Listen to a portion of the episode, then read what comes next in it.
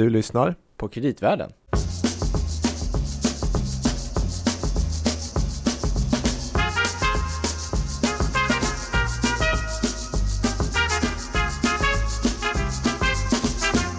Louis, Gabriel. Äntligen får du chans att prata om din hemort igen. Ja. Din ursprungsort. Filipstad. Mm. Jag ser fram emot det Det här. var alldeles för länge sedan. Det är ett ämne man aldrig tröttnar på. Inte jag i alla fall. Nej, vi får se vad lyssnarna säger. Ja. Eh, nej, eh, jag ser väldigt mycket fram emot det här avsnittet faktiskt. Mm, jag med. Mm. Det är ett annat av våra favoritteman. Mm. Kommuner. Mm. Och innan vi berättar, vi har faktiskt en gäst. Det stämmer. Mm. Men du är Louis Landeman Och du är Gabriel Bergin. på Danske Bank. Just det. Och vi håller på med kreditanalys. Det stämmer. annat. På Markets. Mm. Nu är vi färdiga med oss. Ja, precis. Jo, eh, vi sa ju, vi antydde i slutet på förra avsnittet att vi hade en röd tråd. Ja. Koppling från, eh, vidare från fastighetsmarknaden. Mm.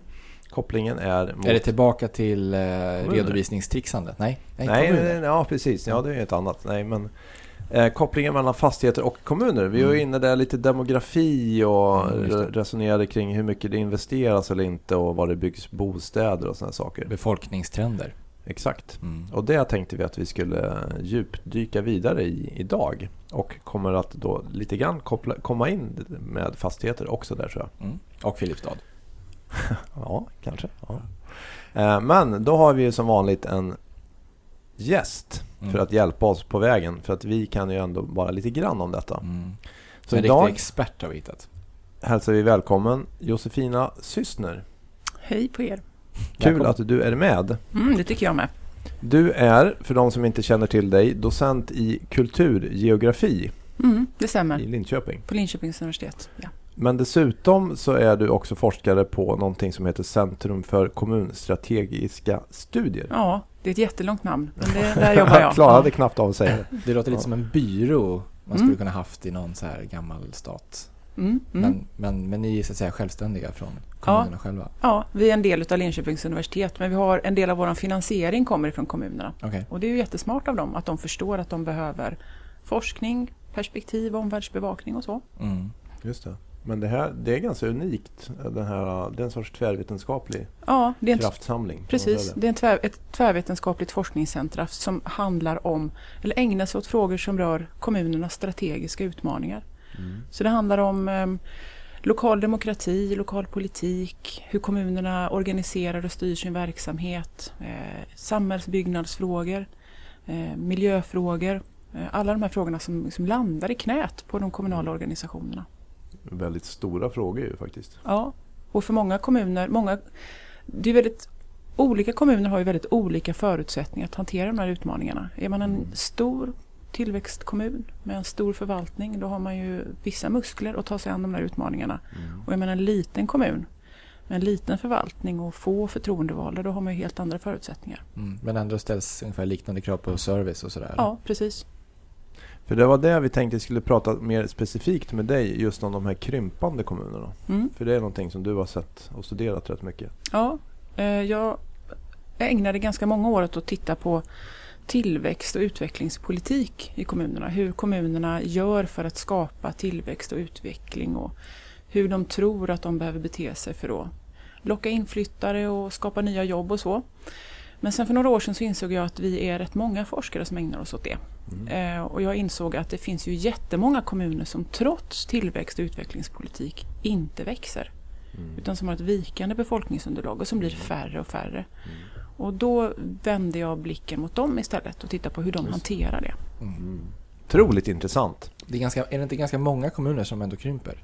Ja, det är det ju. Och sen är det frågan liksom lite grann vilken tidslinje man lägger upp. Mm. Men eh, i dagsläget så är det väl ungefär nästan hälften, kanske 40-45 procent av Sveriges kommuner som är mindre idag än vad de var på 70-talet. Just det, om man tittar tillbaka eh, kanske 30 år eller Ja, längre i tiden. Och tittar på långsiktiga trender. Exakt. Och sen har vi ju haft en flyktinginvandring de senaste åren som har gjort att många av de här krympande kommunerna har vuxit under ett par år. Men vi vet ju inte om det är en, en trend som har vänt eller om det kommer vara liksom en tillfällig eh, förändring i en långsikt, i en lång, Ja, längre trend.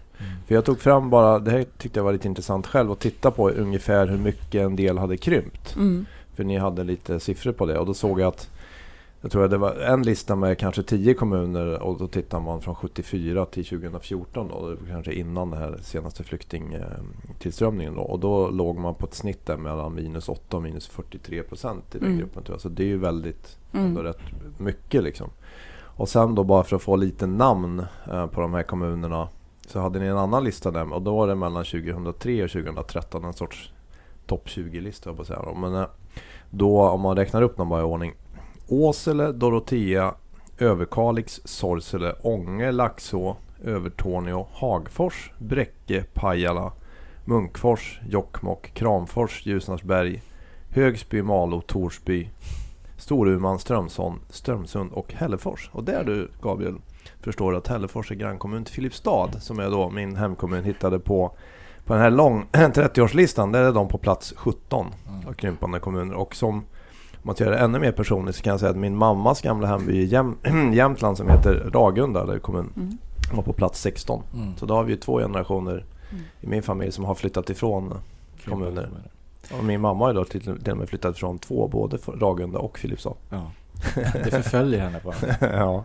Men det känns som ändå som Så- att det finns en eh, koppling mellan många av de där. Nu då, eh, Hällefors ligger ju då nära Filipstad. Men det är många i norra delen av Sverige. Mm. Norrlands det- inland. eh, Mm, det men det. inte bara. Nej, inte bara. Det som är intressant i, i, om man tittar på det här i ett internationellt perspektiv är ju att i USA så finns det ju stora, alltså miljonstäder som har haft ett kraftigt vikande befolkningsunderlag. Mm. Detroit typ är Detroit som Ja, som är det klassiska exempel. exemplet på den här stora stan som har byggts för en bilindustri och som har bilindustrin kraschat och så har demografin totalt förändrats. Mm. Man tappar hälften av sina invånare. De Eh. pratade vi om i tidigare kommunavsnitt, Gabriel. Kommer ihåg? Så att, men, men den bilden har vi inte i Sverige. Vi har ju inga stora kommuner som krymper i Sverige. Just det. utan det är de små, de redan befolkningsmässigt små och ytstora kommunerna. Just det. Och är det för att vi har väldigt kraftig just urbanisering då i Sverige? Eller hur ska Ja. man förklara detta? Liksom? Ja, när man tittar på hur forskare tidigare då har försökt förklara varför är det så att vissa städer växer och, och vissa, eller vissa kommuner växer och andra krymper så pratar man om att det har varit en strukturomvandling i ekonomin. Mm. Tillverkningsindustrin har en annan lokalisering idag än vad den hade för bara 20-30 år sedan. Mm. Eh, Vi har tappat eh, ett par hundratusen eh, industrijobb inom Mm. tillverkningsindustrin. Och de sektorer som växer är ju service och tjänsteindustrin på ett annat Mm. sätt. Och de kräver ju att man är nära människor på ett annat sätt. Mm. Men sen kan du ha vissa då som till exempel Åre eller något sånt där som då kan få uppsving på grund av Ja. turism eller tack Ja, precis. Men de här tillverkningsindustrin för de här gamla små bruken som fanns på många små orter, de försvann väl för ganska länge sedan egentligen. Ja, Men det kommer ett större fall nu än förut. Finns det någon så här generations... Ja, jag är inte säker på att, på att fallet är större utan det här är nog en trend som har pågått, pågått länge. Ehm, men sen finns det ju andra omständigheter som många forskare pekar på att det som, som, som, vad ska man säga, som driver urbaniseringen som man inte riktigt tänker på. Mm. Och en sån sak kan ju vara att, det, att vi har ökade krav på eh, utbildning idag. Att är man 18-19 år och vill ha ett bra jobb då måste man egentligen flytta på sig och skaffa sig en högre utbildning. Och har man gjort det en gång, ja, då måste man då fatta ett aktivt beslut och flytta tillbaka till sin hemort, till Filipstad till Ja, exempel. precis. Mm. Men gör man då inte det, ja men då innebär det att befolkningsstrukturen i Filipstad till exempel blir ju ogynnsam. För bebisarna kommer inte att födas där, utan Nej. då föds de i stan. Precis. För ni, pratar, ni kallar det för selektiv utflyttning alltså? Ja. Är det det ni menar då? Ja, att Det, precis. det blir liksom en skevhet i, Ja, i de som är kvar. Det kan, och sen är det, är det också så att till exempel är det så att kvinnor flyttar Mm. mer än män och så vidare? Eller? Mm, precis. så att det är ju inte så att, att urbaniseringen i huvudsak närs utav att det flyttar mängder med människor ifrån landsbygden till storstäderna.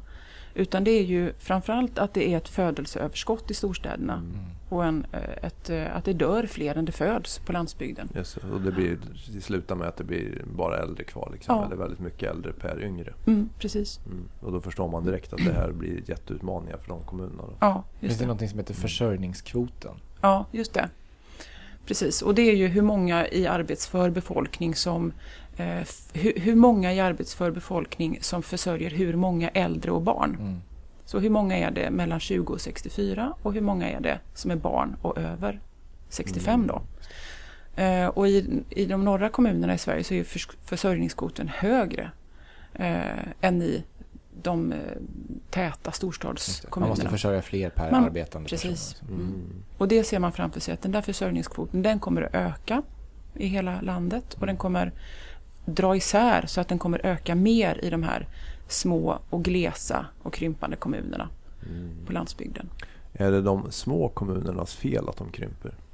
Det är en jättebra fråga och jag brukar vara jättenoga med att säga att det inte är det. Eh, därför att jag tycker att det är lite synd att många politiker i de här kommunerna de har som vallöften och, och liksom lite går till val på och gör till sin grej att nu ska vi växa. Mm. Många av de här kommunerna har befolkningsmässiga mål. Mm. Att vi ska vara 7000 inom 20 år eller vi ska vara 8000 eller vi ska vara 10 000 ett visst årtal. Eh, Och sen så får man, eh, så upplever jag att de här kommunerna ofta får ganska mycket kritik för att de inte växer. Eh, Det kan ibland vara lite pinsamt nästan att vara politiker i en kommun som krymper därför att man uppfattar att man har gjort något fel. Jag känner lite nästan skamkänslor. Precis, det finns jättemycket skam inblandat i att inte vara en lyckad kommun. Mm. För det är ju väldigt mycket, det finns ett politiskt kapital i att leda en tillväxtkommun. Mm. Men det finns En inte alls... personlig språngbräda, eller? Ja, precis. Och, och det är lätt att få legitimitet och man kan peka på allt som växer och allt som är bra. Men i den lilla och krympande kommunen så är ju det mycket svårare. Mm. Men då brukar jag säga det att nej, men det är ju inte, det beror ju inte på att man fattar puckade beslut i Filipstad. Eller i Laxå, Nej. eller Ljusnarsberg, eller i Malå. Utan det beror ju precis på de här stora strukturella förändringarna i ekonomin och på arbetsmarknaden.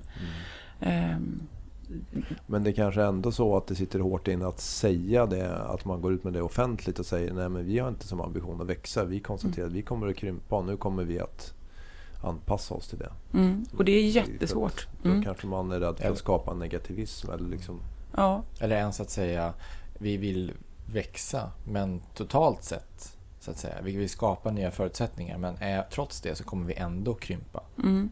Bara att säga det kanske är svårt. Ja, när vi har varit ute och pratat med politiker och tjänstepersoner i kommunerna så har vi ju frågat dem, vad gör ni? Vad, vad är det för beslut som ni fattar till följd av att ni blir färre på den här platsen? Och de, de beslut och de, den politik som de hänvisar till då, alltså de beslut som de lyfter fram, det är de här tillväxtpolitiska besluten. Mm. Att vi försöker kraftsamla, vi vill skapa ett bra näringslivsklimat. Så att det är ju, tillväxt är ju eh, plan A i de här kommunerna. Hur ska man... hur är det man- liksom målbilden? Eller man säger? Det är målbilden. Eh, och det tänker jag, det kan man ju absolut ha. Det känns ju ganska naturligt. Mm. Bor man på en plats så vill man ju att det, fler ska bo där. Ja, även i tillväxtkommunerna så har Ja. man väl en sån ambition. Precis, och det finns ju massa organisatoriska fördelar med att bli fler. Men det som jag, skulle, som jag försöker säga när jag möter de här kommunerna som vi försöker skriva om i våra, vår forskning är att det behövs, förutom att det behövs en plan A som handlar om att man vill växa, så behövs det också en plan B och det handlar om hur gör vi när, om, om vi inte växer? Mm. Hur hanterar vi vårt välfärdsuppdrag? Eh, hur anpassar vi vår organisation och vår verksamhet utifrån en förändrad demografi? Mm. Och den plan B den behöver också vara, tänker jag ur ett medborgardemokratiperspektiv, den behöver vara tydlig Mm. och transparent. Eh, Det behöver vara möjligt för väljarna att förstå vad det här har för konsekvenser. Man lägger liksom upp en strategi att så här, Ja, om det här händer då måste vi göra de här sakerna. precis. Men det är precis som ni sa, otroligt känsligt och svårt att prata om.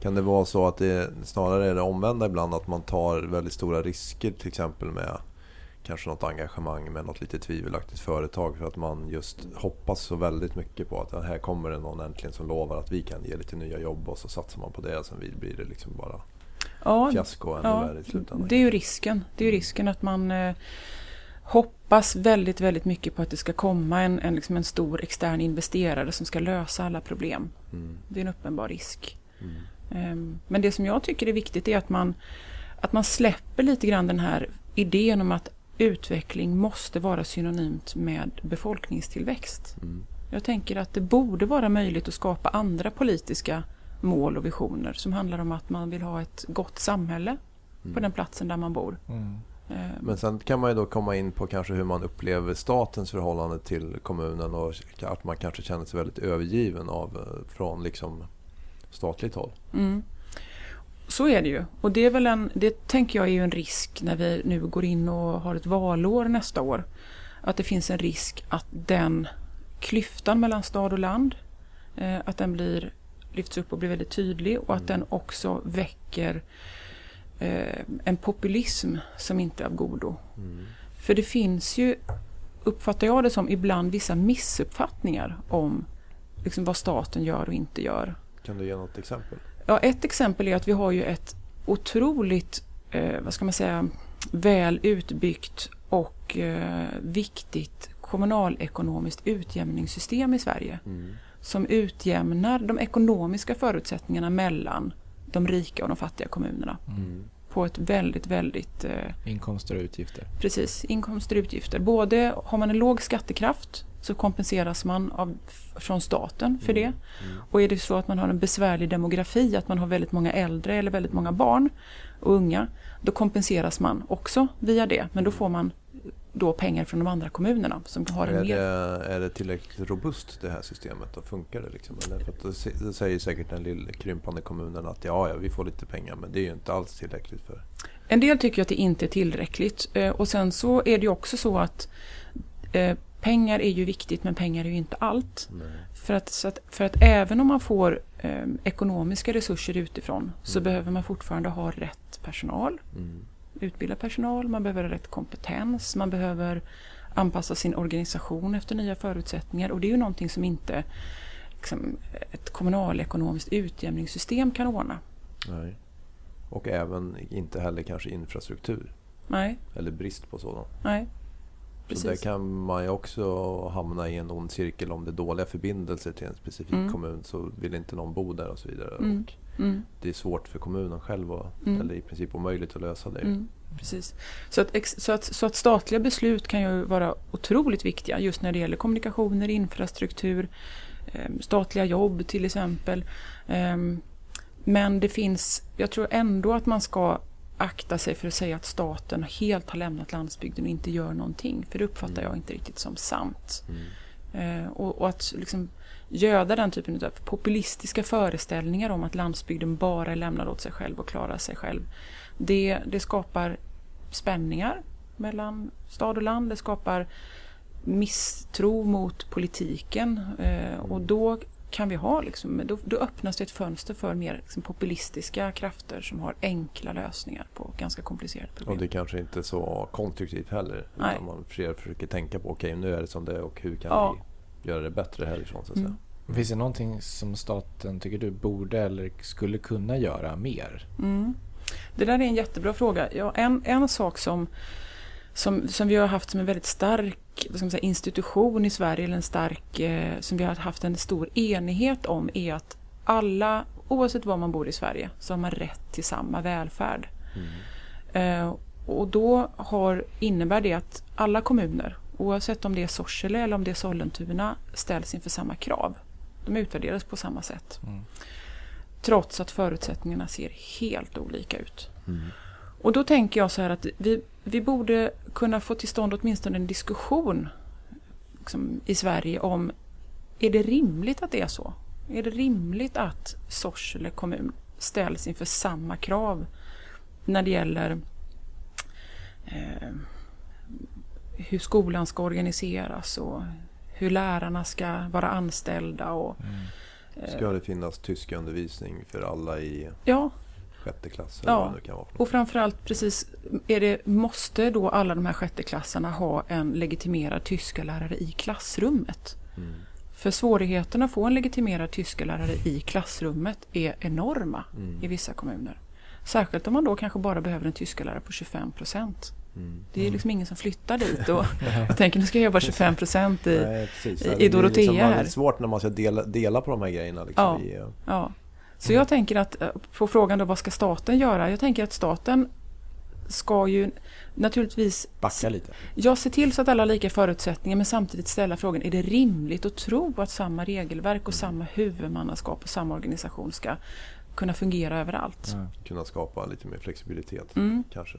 Men Det- det har. Mm. jag tänkte bara, säga, det tangerar en fråga som hur liten kan en kommun bli för Mm. att klara de åtaganden som finns? Liksom? Mm. 10 000? Mm. Eller Det det har ju, finns ju några under va? ja, det, det finns ganska många under. När den senaste kommunreformen som gjordes 1974 då fanns det en idé om att om man tänker att kommunerna har ett visst välfärdsuppdrag Eh, de ska klara av vissa frågor. Hur liten kan då en kommun vara för att klara av det rimligtvis? Och då satte man en gräns på 8000. 8000 är, liksom, det är en kritisk gräns menar man då. Eh, idag så har ju det kommunala uppdraget vuxit. Det har skett många reformer där Ja, kommuner exakt. har blivit decentraliserat man har decentraliserat, lagt mycket i kommunernas knä. Och man har på statlig nivå fattat många beslut som är bra. Som handlar om att, att människor ska ha vissa rättigheter. Men där det är kommunerna som ska se till så att det här fungerar i praktiken. Mm. Så vi har, haft, vi har fått ett mer ambitiöst välfärdsuppdrag samtidigt som vi har många fler kommuner idag som är under den här kritiska 8000 personers gränsen. Mm.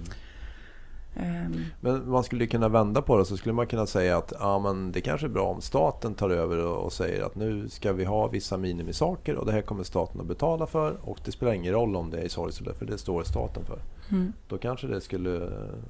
Men det, okej, det skulle bli mer kostsamt då såklart kanske. Men Då Ja. skulle kunna möjligtvis säga att då, då garanterar man en minimi, en högre miniminivå. Jag Mm. inte. Har man inte så i Norge lite grann eller? Ja, alltså det som jag tänker på det är ett begrepp som kallas som, som är asymmetri som har liksom Mm. bubblat upp som en sån här eh, ett begrepp som många cirkulerar runt och försöker förstå vad det är i den svenska debatten. Eh, och asymmetri handlar ju då om att, att staten ska ha olika krav eller skulle kunna ha olika Mm. krav Mm. på olika kommuner beroende på deras förutsättningar. Och det är frågan, hur ska den här då asymmetrin se ut? Ska det innebära att man har olika asy- asymmetriska krav på kvalitet? Mm. Och det, det säger de flesta att men det vill vi inte. Nej. Vi vill ju liksom inte att barnen bara ska gå typ så här åtta och ett halvt år i skolan i Nej. Dorotea och Nej, precis. nio i Täby. Mm. Eller att man ska ha, kunna färre ord på engelska när man har gått i skolan i Mm. Filipstad än i Solna. En, en kritiker skulle mena att det förstärker bara de här klyftorna. Precis, exakt. Eh, utan då blir frågan om det kanske är en asymmetri i hur och vem som står för välfärdsuppdraget. Då är Mm. vi tillbaka till det som du pratade om, att det kanske vissa frågor kanske ska lyftas ifrån de här allra minsta kommunerna. Mm. Och då kanske inte till statlig nivå utan det kanske är så att man kan få hjälp av en grannkommun. Ja. Eller att det blir ett, precis, att det blir ett mellankommunalt samarbete. Ja, eller att den läggs på regional nivå. Ehm, Mm. Intressant. Men en annan sak då, för nu om vi kommer in lite på det här med fastigheter, för det förstod jag att ni också har tittat lite på. För att det är väl i sig, jag vet inte om du håller med, men att det är en jätteutmaning med alla de här anläggningstillgångarna som är, kanske börjar bli lite föråldrade på många ställen för man gjorde mycket investeringar bort på 60-talet och nu ska det uppgraderas här. Det är vatten och det är elnät och det, och det elnäten kanske inte kommunerna ofta behöver stå för men det är fast, mycket fastigheter, skolor och så vidare. Och om man då inte har befolkningsunderlaget så blir det väl eh, jättedyrt. Och det hjälp, jag vet inte det här inkomstutjämningssystemet om det hjälper till med sådana saker riktigt. Nej, det gör ju inte riktigt Nej. det. Det som är intressant är att i en internationell kontext, när man har tittat på krympande städer och krympande kommuner och krympande Mm. regioner i internationell forskning, så har man framförallt haft fokus på just anläggningstillgångar. Mhm. På hus och gator och, och liksom parker och så. Mm. Och det tror jag beror på att välfärdsuppdraget i många utav de andra länderna som man har tittat på är mindre omfattande än i Sverige. Så det är liksom de här anläggningstillgångarna, de fysiska Mm. tillgångarna som där det blir tydligt att nu är vi färre. Mm. Så i Tyskland... hål i gatan och... Ja, precis. Och att det blir färre, fler outhyrda bostäder. Mm. Eh, Industrilokaler står tomma, affärslokaler står tomma och så. Så att i en, i en internationell forskning så är det samhällsplanerarna som har tittat på vad händer när vi blir färre och färre. Mm. I Tyskland så, så var det ju enormt många människor som flyttade från öst till väst när Mm. muren föll. Det. Så det var otroligt många bostäder som plötsligt stod tomma. Mm. Som kostade jättemycket underhåll som ingen ville bo i. Och som kanske illa byggda också dessutom under liksom 60 och 70-talet. Eh, så där rev man ju oerhört mycket Okej. hus. Det var liksom en, en jättesatsning från staten också för att både riva och rusta upp. Det gjorde man ju en period här i Sverige också i Mm. vissa kommuner. Precis i slutet på 90-talet. Mm. Men i Sverige så tycker jag att den här diskussionen nu om de krympande kommunernas förutsättningar har handlat mer om deras välfärdsuppdrag. Mm. Förmågan att organisera en skola på ett bra Mm. sätt och äldreomsorg och så. Men det behövs en diskussion också om hur ska de klara av Ja, för det är sin och det infrastruktur. blir ganska svårt att ha, göra en åt- 80, rusta upp 80 procent av en skola. Liksom. Ja, ja. Eh, Och det som jag tycker är intressant är att ställa frågan om, om För det vi kan se det är att, att de till exempel i sina budgeter och årsberättelser beskriver att de skulle behöva göra vissa typer utav eh, reinvesteringar och göra, lägga en viss summa på, Mm. eh, på att investera i sina anläggningstillgångar. Men man lägger mycket, mycket mindre för man tycker inte att man har utrymme.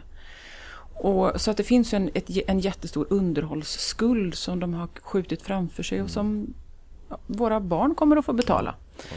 Men det som är intressant tänker jag är ju frågan vad hade hänt om de hade gjort rätt? Hade de haft råd med sin drift då? Ja, just det. Precis. Så det kan ju vara så att det faktiskt är en förutsättning för att man klarar driften Ja, med man- är att man faktiskt låter bli att ja. avsätta pengar till sin investeringsbudget.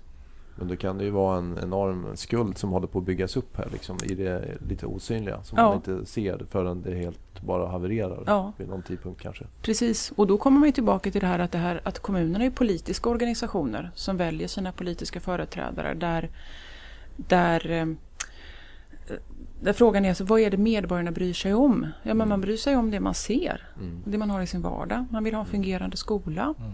En bra äldreomsorg, Mm. man vill ha kanske ett fungerande fritids och kulturliv. Men det här som sker under backen, vattenledningar Mm. och, och VA-system och sånt, det är ju ingenting som någon går till val på. Nej. Att nu För ska jag. Förrän eh, Nej, en dag precis. inte man står där utan vatten. Liksom. Exakt, eller man börjar bli sjuk och det börjar Ja, spridas sjukdomar och Ja, så. Mm. precis. Men eh, för ni har, ju, ni har ju tittat lite på hur, är, är uppfattningen att det är väldigt få kommuner som har en strategi då för sina anläggningstillgångar? Ja, de som vi har tittat på, nu har vi tittat på, vi har gjort en studie där vi valde ut eh, tio kommuner i Sverige som alla har ett vikande befolkningsunderlag. Men de var av lite olika karaktär, de var lite olika stora och befanns på lite olika Mm. delar av Sverige. Och det vi kunde se var att de har eh, Åtminstone i deras offentliga eller officiella dokument så, så kan inte vi se att det finns några strategier för Nej. hur man hanterar detta. Lite grann när det gäller fastigheter men inte när det gäller andra former av teknisk infrastruktur. Men sen ytterligare problem om man tänker bostäder apropå det, att en, en, en del kanske har fått mycket nytillkomna då, Mm. eh, in, invånare här på senare år. Men kanske har svårt att veta om de kommer att stanna kvar. Så hur löser man deras bostadsproblem? Mm.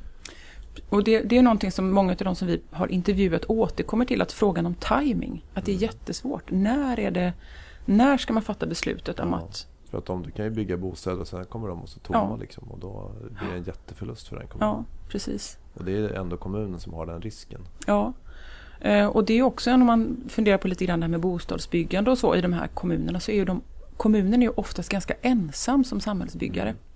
I en tillväxtkommun nära Då kan Stockholm, du få privata aktörer. Då får du privata aktörer. Du har folk som står på, på dörren, liksom på, på trappen och på kö och vill ha markanvisning och vill ha bygglov och så vidare. Och som, som är beredda att gå in med kapital.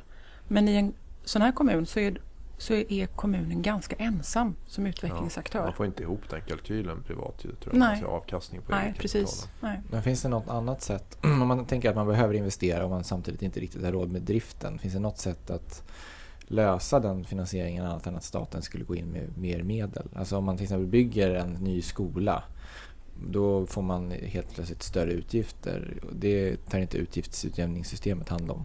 Nej, utan utjämningssystemet tar ju hänsyn till i, i första hand eh, skattekraft. Mm. Eh, hur mycket pengar tjänar folk som bor där, hur mycket betalar de i skatt. Eh, men också eh, demografin. Mm. Och sen så finns det tillägg för gleshet och sådana saker. Det här är ett extremt komplext system. Just det. Men det som det inte kompenserar för är ju om man missköter sina anläggningstillgångar. Mm. Så, så, Ja, så att uh, har man liksom byggnader eller fastigheter eller så som man äger och så låter man bli att ta hand om dem. Då får man ingen kompensation för det den dagen det havererar. Och andra sådana aspekter, är vissa som kanske har krympande befolkning men råkar sitta på resurser som används av hela landet. Mm. Har vissa velat, velat kanske ha egen skattebas Mm. så, som inte är baserad på arbete. Mm. Eh, är det någonting som du tror skulle, skulle kunna hända? Ja, det är ju en, det är en, eh, det är en modell och det finns ju många som hävdar att den, att den fungerar mer så i Norge och att, och att det är en av anledningarna till att den norska landsbygden uppfattas som mer levande och att servicenivån är högre i Norge. Eh, Men det som, som jag tycker är ändå är intressant att fundera på är ju hur många kommuner i Sverige är det som skulle vara vinnare på ett sådant system? Av att varje kommun äger sin egen, sina egna naturresurser och, och, och liksom drar Det hem. kunna bli väldiga lokala skillnader där om man råkar sitta på någon. Ja, och Filipstad tillgång, har liksom. ingen, vad jag vet, ingen vattenkraft om vi tar Filipstad som exempel. ja. Så, att, så att de har, för dem är det nog det här statliga utjämningssystemet. Plocka Är in några nog, gamla gruvor men jag vet inte om det kommer hjälpa så mycket. nej. Så, så ur, ur den Kommunalisera knäckebrödstillverkningen. Ja, precis. Så att ur, deras, ur den liksom mer gängse lilla glesbygdskommunens perspektiv så är det nog bättre med en statlig omfördelning än att Mm. var, var man står för sig själv. Men apropå, liksom, finns det, vi, ibland frågar vi så här, våra grannländer, kan vi lära någonting av dem? Du har ju nämnt Norge till exempel. Har, finns det någonting de har som, vi, som är bra? Liksom? För de, som du säger, deras landsbygd är mycket mer levande men jag antar till en väldigt hög kostnad. Mm, det är till en hög kostnad. Ehm, det som är intressant är att, att det finns ju oftast en föreställning om att, att alla bor kvar på landet i Norge. Mm. Och att alla går omkring där och är liksom Man lite tror lite lantliga. det. Ja, man Ja. tror det. Åker, åker skidor. Åker skidor och har lusekofta och käkar knäckebröd och, och sådär. Eh, Det gör ju sig Louie också. ja. Åker skidor också faktiskt. Eh, Men det som är intressant är att tittar man på, på de norska kommunerna så är det ju så är ju deras mönstret där ser precis likadant ut som här. Mm. Det är ungefär hälften av de norska kommunerna som har minskat sitt befolkningsunderlag Ja, sedan okej. 70-talet. Okej. Eh, sen är det så att servicenivån i norska kommuner eh, är nog i många fall högre. Mm. Eh, men det är för att staten går in och ser till så att det finns Ja, service, Ja, även om man blir färre. liksom. Mm. Men det som jag skulle tycka var intressant att titta lite mer på längre fram är ju hur man i Norge klarar kompetensförsörjningen. Mm. Nu har man ju en, eh, vad ska man säga, en differentierad eh, arbetsgivaravgift i Norge och det är möjligt att den gör eh, att det är lättare att attrahera kompetens. Men jag tror till exempel även vissa nordliga kommuner i Norge så har de ju som lärare att om man jobbar där uppe så kan man få, jobbar man fem år då kan man få ett sabbatsår Ja, och sådana saker så att man hittar på liksom lite incentives ja, för folk att ta de jobben. Incitament. Incitament. ja. Eh, och det så tror det är jag. en modell. Men det, visst, det Mm. kostar ju såklart pengar men det Mm. kanske är en bra Mm. lösning. Eh, Och i, vad ska man säga, ett kosmiskt perspektiv så kostar det inte så mycket. Om man tänker att Nej. det är få kommuner som är berörda utav detta så kostar det liksom i ett jämförande perspektiv rätt lite. Ja, kanske är värt det liksom. Ja. Ja. Så, att, så- det tror jag att man kanske skulle behöva titta på mer i Sverige. Att man inte bara tittar på den här kommunalekonomiska utjämningen utan också, precis som du säger, skapar incitament för människor med högre utbildning att bo utanför de stora tillväxtregionerna. Mm. Är det något råd som du brukar ge till kommuner när du, om de frågar dig? Vad, eller liksom, vad, vad brukar du säga? Liksom? Vad ska de göra för någonting? De här? Det jag brukar försöka säga är att, att eh, eh, så face the fact. Liksom. Har ni haft ett vikande Hur befolkningsunderlag? i- översätter man det? Inse fakta. ja, precis. ja, tack. Ja. Så att har ni haft ett vikande befolkningsunderlag i 40 år så kan ni liksom inte fortsätta att hålla för öronen och blunda och Nej. säga att vi ska bli 500 mer om 10 år. Mm. Utan då behöver man sätta sig ner och fundera på, okej, vad beror det här på? Mm. Eh, vad innebär det här för vårt Mm. välfärdsuppdrag? Och hur ska vi organisera vårt samhälle även om vi fortsätter att bli färre? Mm. Sen kan man fortsätta att ha som ambition och som mål att växa. Men man behöver liksom ändå på något sätt lyfta upp de här siffrorna på bordet. Fundera på vad de innebär och fundera på hur man liksom kan hantera det här strategiskt. Så att det inte bara blir en massa så här 5 i 12 beslut. Att Mm. nu gör vi en generell besparing i vår budget med si och så många procent. Utan att man försöker ta rodret lite i den situationen. Ja, just det. Mm. Finns det något exempel på någon kommun som har en väldigt så som du har sett att de har verkligen tagit tag i sina problem? Liksom? Ja, de senaste åren så tycker jag att det finns eh, börjar dyka upp sådana exempel. Det om man säger så här, det finns, det finns gott om små och krympande kommuner som har haft kontroll på sin ekonomi. Mm. Det är inte så att alla de här kommunerna har eh, liksom en havererad liksom, eh, kommunal eh, ekonomi. Nej. Men det som jag ser några exempel på kommuner som börjar prata om det här med medborgarna på ett tydligare sätt. Som Mm. börjar säga till medborgarna att nu är det det här som är våra förutsättningar Mm. och det kommer ha konsekvenser för vår organisation. Eh, och vi tänker att vi gör så här. Och då kan man få till stånd en ordentlig diskussion om det. Norsjö är en sån. Jag kan Mm. inte säga Norsjö som man måste säga Norsjö för man ska säga det på ett annat sätt. Men, men ja, denna lilla kommun Okej. i Västerbotten Ja, är duktiga på att prata om Okej. att vi är en Mm. liten och krympande kommun och så här försöker vi hantera det. Och kanske visar det sig att många av medborgarna på något vis har väl förmodligen insett det här redan. Mm. Så det kanske är samma som i eh, säga, nationella politiken men att det kanske många uppskattar. Att vad skönt att de äntligen pratar Ja. om hur det är och inte Mm. Om hur kommer skulle kunna vara. fluffig eh, vision Precis. som ändå är helt orealistisk. Ja. Så det tror jag skapar Mm. liksom politisk legitimitet på sikt. Att vara Mm. öppen och ärlig kring det. Och kanske en vilja från medborgarna att, så att säga, hjälpas åt Ja. Och en större förståelse för varför saker och ting liksom ser ut som det gör. Och varför man kanske ibland behöver göra förändringar som uppfattas som försämringar. Mm. Vad spännande. Det känns som att du har rätt mycket att göra i din forskning. Mm. Det är jätteroligt. Mm. Och du är ute runt hela landet och träffar kommuner och Ja, pratar mm. om det här. precis. Nu ska jag alldeles strax sätta mig på tåget och träffa kommunchefer och kommunstyrelsens ordförande från 20 kommuner Oj. i Sverige som har, är de som har, ligger på den här topp 30-listan som har krympt mest sedan 70-talet. Och så ska vi prata om hur är det att vara politiker eller tjänsteperson i en sån kommun. Där skulle man nästan vilja sitta med och lyssna Gabriel. Ja, Ja, vi får se om vi kan smyga med någon hemlig mikrofon. precis. ja, fantastiskt. Vad spännande. Du får kanske komma tillbaka helt enkelt och berätta någon gång. Berätta vad de sa. Jag Mm. tror det. Det får bli uppföljning på det här. Mm. Kanske vi kan prata om din hemkommun också Gabriel. Ja, den har, jag tittade faktiskt. Den har ju då vuxit mellan 70-talet och nu med drygt 50 procent. Mm. Så, men nu kan vi lämna det. Så kan vi gå vidare. Nog talat om, Nog talat om, om. Täby. Ja. Ehm, tack så jättemycket Ja. för att du... Stort tack. Mm, tack för att jag fick komma hit. Ja. Nästa avsnitt Gabriel, ja. då blir det något Kan, annat jag tema. tänkte säga, kan du koppla an till det här på något sätt? Ja, vi får se hur vi får ihop det. Det kan Ja. bli svårt men man kan nog alltid hitta någon länk. Mm. Vi återkommer. Det gör vi. Ja, tack. Hej, hej. hej.